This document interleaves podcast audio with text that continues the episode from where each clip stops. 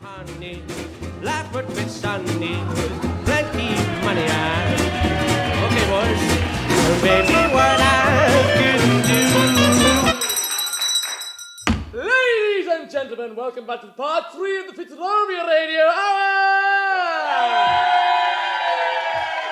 We are about to go live in 10, 9, 8, 7, 6. And we'll be hearing more from Margaret and her gooseberry later.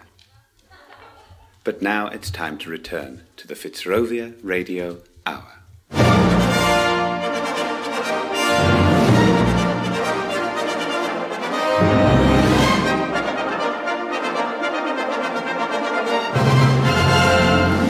Ladies and gentlemen, it's the Fitzrovia Radio Hour again!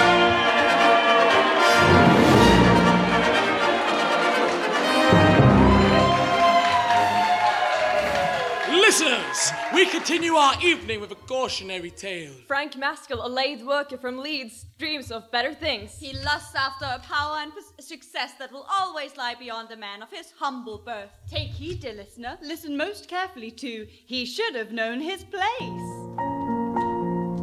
Our story starts on a cold January night on the roof of the tallest building in Leeds. Frank Maskell plans to end it all by jumping from four stories up down to the street below. I should have known me place. I should have known me place. You should have known your place, Frank. Why didn't you know your place, Frank? Come on, son. Why didn't you know your place? What was I thinking? Frank Maskell, most promising lathe worker in Leeds. But I got too big for my boots, didn't I? Always wanted more. Well, it got me into end. Here I am, top of Baystows department store, looking down on the only future I have. You should have known your place, Frank. A man should always know his place, Frank. Some achieve greatness, Frank. Some have greatness thrust upon them, and some are born in leaves. Jump, Frank. It's for the best. Come on, Frank, there's a love. You should have known your place. You should have known your place. You should have known your place. I should have known me place!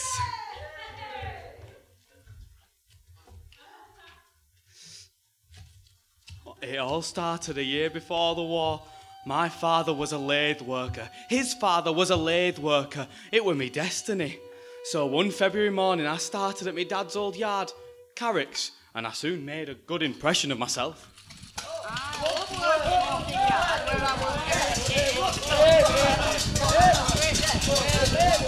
Come on, you lot! I want 50 cans of thick goes out you man in there! We're going as fast as we can, Mr. Garrick, sir. Not easy with these old legs, sir. You've got till noon, Jarvis. Not another peak. Mr. Carrick, the union. Um, I make the rules round here, lads. And if I pay 50 candlestick order. Hang on a minute. What's that one doing? Who, sir? New lad. Maskill. The stances are wrong. The grip's too wide. He's a right clever clod, sir. Not one of us. He won't last so long. Oh, mind your tongue, Blakey. Maskill's dad was finest lathe worker this side of Skipton. Before he killed himself. Aye, but at least he did it labour's way. Hey, lad. Yes, Mr. Carrick? What do you think you're doing? Candlestick holder, sir. I know that, lad. I weren't born yesterday. It's your technique. It's what you showed me, Mr. Carrick. I've got me weight against the bed, one hand on gear train, and me head over at spindle. But you're too close to tall rest, lad. And it's left hand on gear train, not right. Character I've been using same technique for 150 years. I know what you taught me, Mr. Carrick, but I can go quicker this way, and I'm not losing any accuracy. Watch! There we are, half the candlestick holder done. Right, lad. But if I do it like this, I can do twice the work in the same time. You're right, lad. We could be producing twice the amount. Could half the workforce and all. Oh, I didn't mean to. Nay, lad, nay, you've done good. Harry Maskill's son, only been here a month and he's always revolutionising our land. I'd made a good start. Too good, perhaps. The new technique meant five of the men were let go, and I were promoted to chief lathe worker ahead of the deputy, Ted Blakey. Who do you think you are, Maskill? Coming in here with your new techniques, sucking up to Mr. Carrick. You've cost five lads their jobs and I've been demoted. I'm sorry, Ted. Don't call me Ted, lad. We've got your card marked. You'll end up like your dad. What do you mean? Went the leather's way, lad. That's a lie. It's not. It's gospel. I'll be watching you, Maskill. Leather's way. It were a brave man made an enemy of Ted Blakey, but when word got out of new Carrick, new star in Carrick's yard, it weren't long before the chance to improve myself further came along. Now, young Maskill, how about you coming to work in my department But store, eh? Mr. Bastow, I've got a job with Mr. Carrick. Frank, Frank, you can't get stuck working the lathe like your dad and grandfather. Didn't know you knew him, Mr. Bastow. Your dad and I were pals. Friends as boys, but our lives and actions took different paths. I see, sir. There's more to you than lathe working, Frank. Is there, sir? Oh, there is, Frank. I have a feeling about you. Have you, sir? Ah, yes. And I'm always right. That's why my department stores are the most successful in Yorkshire. I know, sir. 16 shops from Selby through to Scarborough offering quality goods at a reasonable price. Oh, I like you, Frank. What would I do for you, sir? Carpets, to begin with. I need a man who knows how to cut and shape, and you, Frank, are the best young cutter and shaper this side of the Pennines. I were dizzy. A job at Baystow's, I could barely sleep. I were that excited to get in and start taking orders. Carpet sales went through the roof. I was making a name for myself. I was going places. But I always had my wife, Julie, to keep me on terra firma. There's your deal up. I thought we could go back to Thursday night. There's no brief encounter at the lounge. But Julie, Thursday night's inventory night at store. I've got to be there. That's not your job, Frank. That's finance. You're on carpets.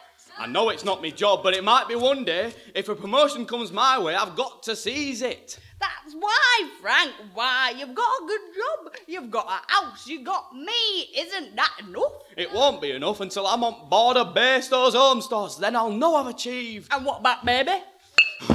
Will you stop going on about bloody babies, Julie? Well, I've one when time's right, when I'm on board. I worry about you, Frank. It's not natural seeking things you don't have.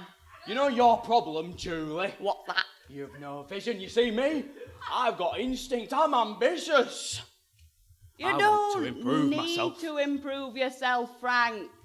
It's not enough, Julie. It's not enough, and it shouldn't be enough for you. What do you mean, Frank? You can't just sit here making tea and palling about with your lady singers at chapel. It's time you added some strings to your bow. What strings do you have in mind? Piano lessons. Piano lessons? Richard Moxon's wife plays. Who's Richard Moxon? Sales director at Baystow's. I Mm. see. It's no coincidence, Julie. Mrs. Moxon's piano got him that job. Don't be silly, Frank. Oh, silly am I? December 23rd, Richard Moxon's shampooing carpets. December 24th, Mr. Baystow's attends a recital where Moxon's wife plays Sussex Carol.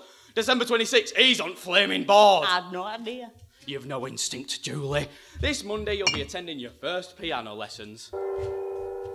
And she did as she was told too, and lo, it came to pass that on the second day of January, I was called into Mr. Bairstow's office. Well, Frank, my boy, a sterling first year in my employ. Thank you, sir. Don't thank me, Frank. It should be me thanking you.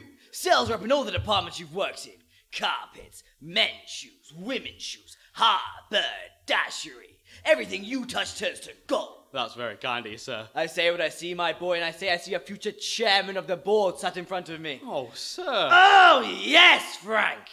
I've decided to give you a seat on the board with immediate effect. My dreams had come true. A seat on board at Baystow's and not even 30. What a rise! No more lathing for the Maskills. No son of mine was going to work down in the yard for Carrick. Which reminded me of my promise to Julie. Oh, Frank, are you sure?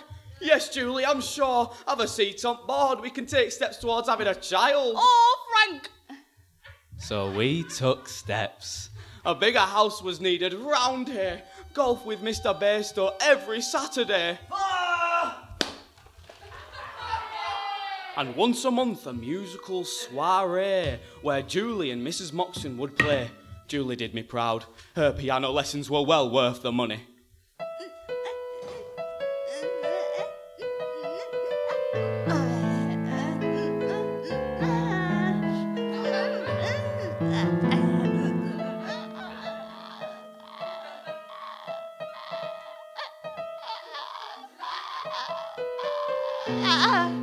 Oh, well done, well done.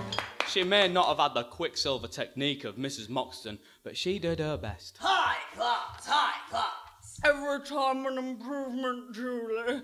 Thanks, Mrs. Bestoy, very kind. I'm proud of you, girl. No time for Mrs. Moxon.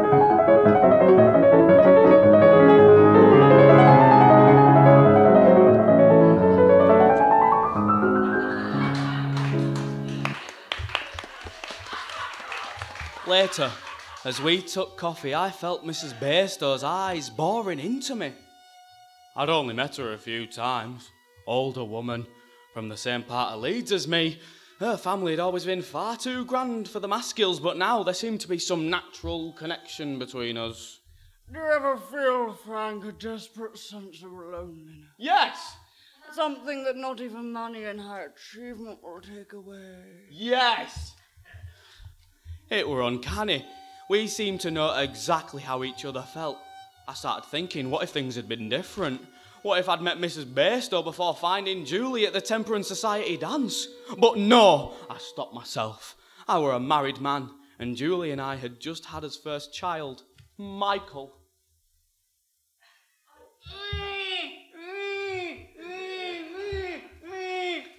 My son and I, I was so proud, so proud. Oh, Frank!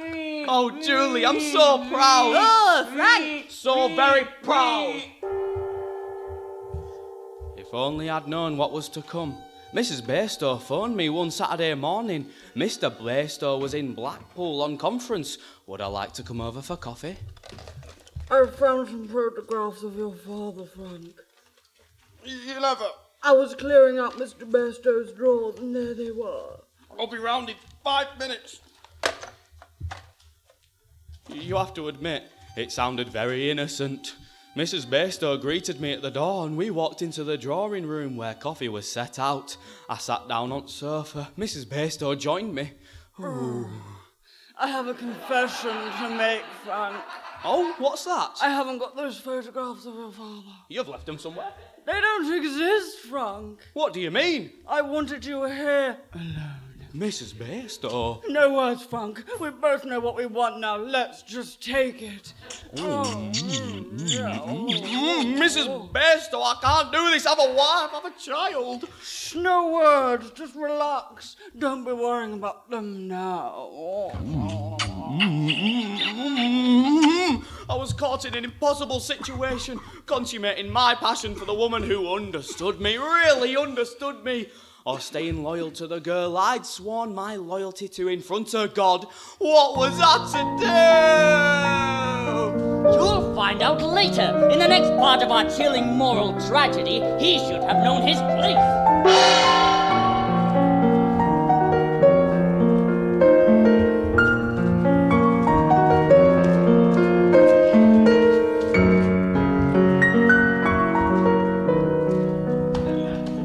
Listeners, it is time to join two young boys on a far from conventional summer holiday. What will our diminutive heroes discover in the extraordinary ghost train of freaks?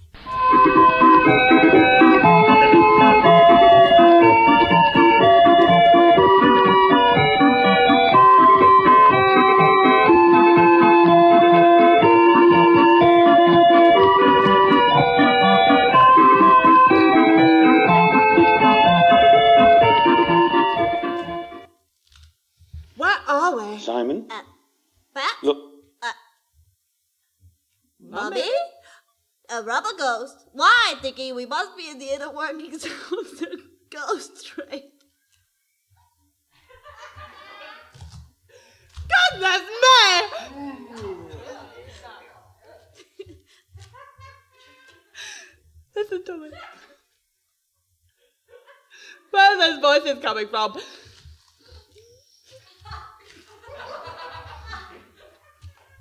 They seem to be coming from over there, behind that pile of broken skeletons compound. That's I'm scared, Tommy. What if they're a ghost? Don't be silly, Dickie. Everyone knows ghost trains aren't frightening. I'm not so sure, Tommy. Can you see them, Tommy? Yes, it's just people. People? Yes, but the strangest looking people I've ever seen. There's a gigantic man, and look at that woman. She's covered in drawings and has hair coming out of her chin. Ah, Tommy, I can't look. But who's that talking? It's a woman in a top hat with silver eyes. Comrades, we approach the pinnacle of my master plan. Yeah, Dr. Hypnotica. Thank you, Bertha, the tattooed and bearded lady. Squire Gigantor. Hulking imbecile. Comrades, soon I will have hypnotized sufficient children with my hypnotizing ghost train machine. We shall take over Wemo Pleasure Beach with my children of the night! Yeah, Dr. Hypnotica. No longer will children be satisfied by modern filth like Pinky and Perky and the ridiculous Flobbity Bobbity Flobberpop Man. Flobbity Bobbity. Quiet Gigantor. Blithering buffoon. Soon children will cheer when the circus is in town. Yes, a circus. We will no longer be forced into the shadows. We will stand proud in our freakishness. Yeah, freakishness. I need only two more children to complete my circus army. I am sure there are some here somewhere. Comrades, in the morning we march on Weymouth! Yeah, march on Weymouth. Bertha, go to the children in their cages. Feed them. We need them strong for tomorrow. Yeah, Dr. Hypnotica. Goodness, Sticky, they plan to conquer Weymouth and form a monopoly over children's entertainment. Oh no, Tommy! Oh, We have got to stop them. What was that? Oh no, Tommy! I appear to have knocked a plank over. Quick, Sticky, run! Look, comrades, two boys. Gigantor, get them. They must be recruited for my army of the night. Yes, master. This is no time for screaming, Sticky. Quick, in between his legs. Yes, Tommy. Lumbering off, Bertha, seize them. Come here, you little beast. Run, Sticky! Not so fast. Uh. Not only am I tattooed and bearded, I'm also a dab hand with a whip. Uh. Oh no, Tommy, we're trapped. Excellent work, Bertha. Bring them to me. Yeah, Dr. Hypnotica. Perfect. The final two recruits for my circus army. Gigantor, tie them up and start my hypnotizing ghost train machine. Ghost train! No, please, no! Sticky, you'll never get away with this, you, you foreigner. Our mother will come looking for us. You are quite the British bulldog pop, my friend. But resistance is futile. Soon you will have no recollection of this mother of whom you speak, you and your little friend here. Buck up, Sticky. will have only a driving passion for all things freakish. Gigantor, begin the hypnotizing ghost train machine. Yes, boss. Ghost train. Oh, Relax, boys. Listen to my voice to ride the- my hypnotizing ghost train machine. Watch the swirling disc at the end of the tunnel. Listen to the whispers of goblins and ghouls. Let them take control. I don't like this, Sticky. Blow me if I'm going to let this freak hypnotize me. Ah, Tommy, he's a freak, a freakish freak. Your bonds are looser than mine, Sticky. See if you can get your hands in my pocket and find my penknife. Oh no, Mother says I'm not old enough for a penknife. Uh, uh, well, uh, right, that mother isn't here. Okay, no, she isn't. I want my mummy. Sticky, Eh, pull yourself together. Yes, Tommy. Cut my rope, Sticky. Just cut like you've never cut before. Righto, Tommy. Eh, uh, uh, uh, oh, good, done it, Tommy. Now you do me. Uh, Up uh, there. Now, Sticky, jump. I don't know, Tommy. Look, Sticky, do you want to be a minus pawn in this lunatic's army? No? Then put some lead in your pencil and jump. Ah! Soon my army will be complete. The circus will control all children's entertainment. The little one. They are getting away. Stop them. They must not escape. Run, Sticky! I've got you now, blasting meddling kids. Yeah, I got you now, boys. Stop right there! But Giganto. I'm not Gigantor, I'm Inspector Bacon of the Yard! God blimey. I've been undercover in Weymouth Pier for several months, several long months. I can tell you, I have infiltrated Dr. Hypnotica's gang and I've been attempting to arrest her, but thanks to you boys, I've done it at last. Well done, lads, well done indeed. Uh, Oh, thank you. Curse you! You haven't heard the last of Dr. Hypnotica! Can we go home now? Imbecile!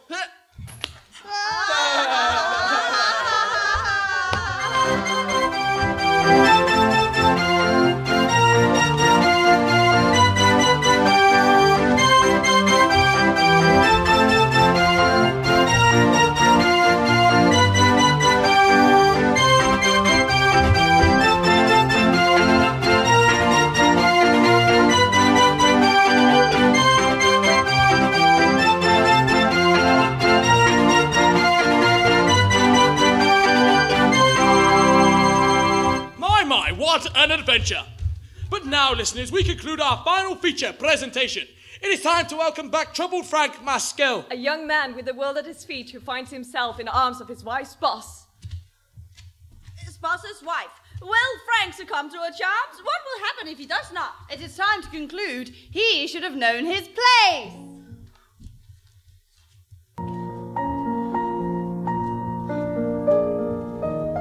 I didn't know where to turn. Mrs. Bairstow, the owner's wife, kissing me. It was like a dream, but a bad one. I had to think of Julie. I panicked, I ran. Frank! No, Mrs. Bairstow, no, get away from me. Frank, dear, come back. No, I can't, I mustn't, I'm wanted at home. Maskell, get back there! I can't, Mrs. Bairstow, I'm sorry, I've got to go. Back here, Frank Maskell! Come back here and finish what you started! No! I were a changed man. I were frantic. I drove home like a maniac. I didn't realise that my tie were askew and my hair all messed up. Lipstick on my collar. Julie saw it. What's this, Frank? What's happened? What? Oh, it's nothing. Touch rugby with the lads. Dad Rugby, you'll not be telling me that, Frank Maskell. I'll be telling you what I want. Leave me alone. Frank, love, we don't keep secrets. And I'm not. Me, me, me. Oh, look what you've done, Frank. Oh, Michael, Michael, love, I'm sorry. No, Frank, you'll not hold him. Not while you're keeping secrets and telling lies. There's a cup of tea for you in the kitchen. It were cold too. We made up later, but something was still amiss. And then, next day when I went to work, I saw Ted Blakey from Carrick's coming out of Mr. Bairstow's office in a suit and all. Morning, Frank. What are you doing here, Blakey? Wouldn't you like to know? I would. Remember what I said, lad? Leather's way. But before I could say anything, Frank, a minute if you please. Uh, yes, Mr. Bairstow. Uh, step into my office. There's a good fellow. Uh, I, I, I don't know how to put this, Frank. Uh, I've had a complaint. A complaint? It seems your accounts are not in very good honor. Well, I did them on Saturday, Mr. Bairstow. Took the folder home. Is everything all right? Uh, back at the base, Frank. Uh, grand, Mr. Bairstow. Michael's It's a teething, more but, uh, serious situation than few slim fractions of forgetting to carry the two, Frank. What do you mean, Mr. Bairstow? I don't like to say the word. Say it, Mr. Bairstow. Well, uh, Go on. all right, it's mur- fraud, Frank. Fraud? Embezzlement, if you prefer. Embezzlement, but Mr. Bairstow... I- Nothing has been proven, of course, but I shall have to investigate. Who made the complaint? I can't tell you, Frank, confidentiality. Of course, sir.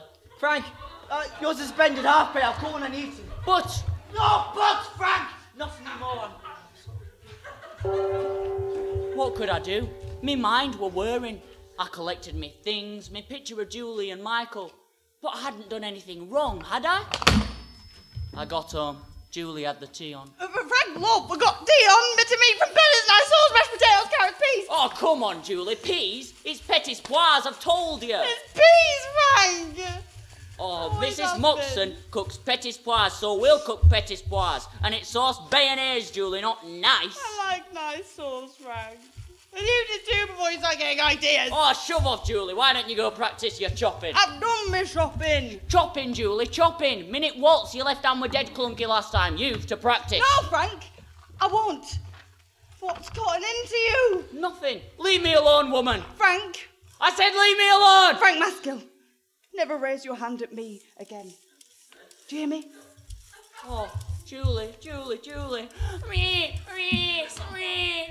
Oh, Michael, Michael, I'm sorry. Frank, leave us alone. She'd gone. Gone to Michael. I didn't know what to do. I tried to cook the bit of meat she had on, but the sauce bayonets went wrong and it ended up all tough. I slept in the spare room that night. A week went by, fights, recriminations, no word from Mr. Bairstow. I went out mornings as if nothing were wrong. Julie had no idea I was suspended. And then, one morning, Mr. Bairstow called me in early. See you later then, Julie. See you later, Frank. I love you, you know.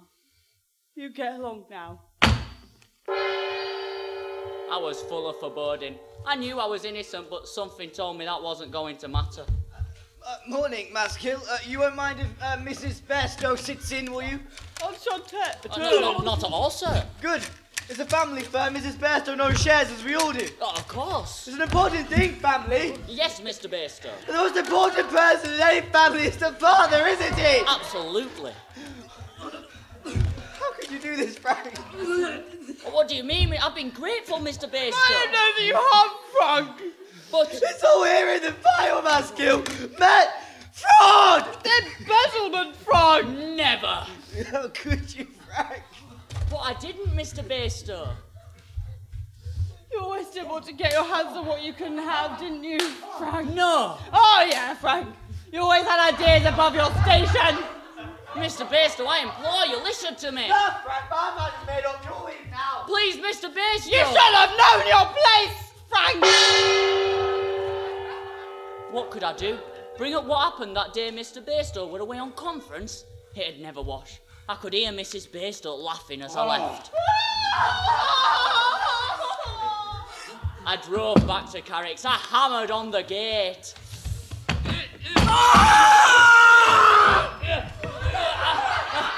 Mr. Carrick! Mr. Carrick! Mr. Carrick! Maskill, what do you want? Oh, Mr. Carrick, can you help me? Help you? Why? What have you done? Nothing, Mr. Carrick, nothing. Oh, you're not making sense, lad. You left us. I know. After what I did for you. I'm so truly sorry, Mr. Carrick, but I need your help. Put me back on the lathe, please. I'll do anything. Well, maybe. Stop. Right. There. Carrick. Ted Blakey. Sorry, sir, it's Maskill. I'll tell thee, Maskill. Carrick isn't boss here anymore, are you, Carrick? No. But this is Carrick's yard. Has been for 150 years. What? Used to be. It's Blakey's yard now. But uh, Thanks to the loan from Mrs. Bairstow, she's quite a lady, high class, open to. Oh, deals. No. Oh, God, yes. You won't get away with this, Blakey. This isn't your place. It is now. I've worked hard for 18 years, and I'm not letting it go to some pup who should have known his place. Damn you, Blakey. Why don't you just end it all, Maskill? Do it the labour's way like your dad. Bolt through guts. I'll finish you, Ted Blakey. Garrett! Hold him, I can't, sir. He's too strong. Get off of me, old man. Ooh. Take it back, Blakey. I won't. It's gospel. Take it back. Never. Take it back. When the leathers wear both of them. You take it back, Ted Blakey. I'm warning you. You take it back. Oh, what, you pipsqueak. Or I'll take this to your head. Oh, there, Frank, there. Put it down. That chain's not for playing with. Take it back, Blakey. Bolt through guts. Both of them. You've had your chance, Ted Blakey. Oh, No, Frank, lad. Yeah. Yeah. Oh! You're tougher than I thought, Frank Maskill.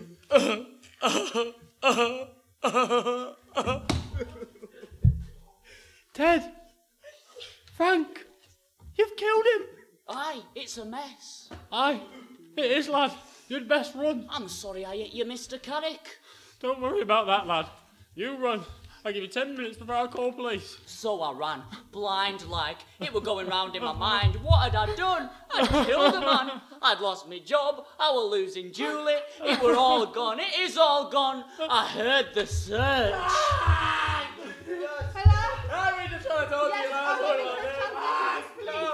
Getting louder, closing in. It was so cold, the wind were icy. I knew I were coming to an end. I knew what I had to do, but where? Where? Then it hit me. Bastos, I still had the key. I went in the back, climbed the service stair, up past carpets, women's shoes, men's shoes, haberdashery, all dark, the boardroom, the attic. I got out on the roof. I stood on the edge, looking down, the search continuing, voices calling. Call the police, sir. Calm down a I'm bit. standing here now, one step forward, dizzy, One more step, one more. I can't. I must, but I can't. Can I? No. I know what I've to do. Back inside now, in the attic. I know it's there, in the corner, in the dark, waiting. Live. Let me brush it down. There, good as new. Let's get you started, girl. Now, Frank, weight against the bed. One hand on gear train. Head over spindle. Bolt through guts. Like dad. Like granddad. That's it, Frank. Let us win. Come on, son. Let us win. It's a night of life. It's a night of life. It's a night of life. I should have known me, please.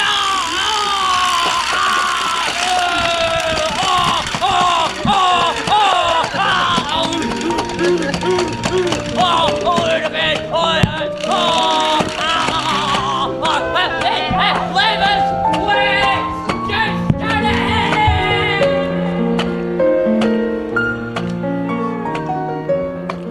flavors, just started. Ladies and gentlemen, you've been watching the Fitzrovia Radio Hour.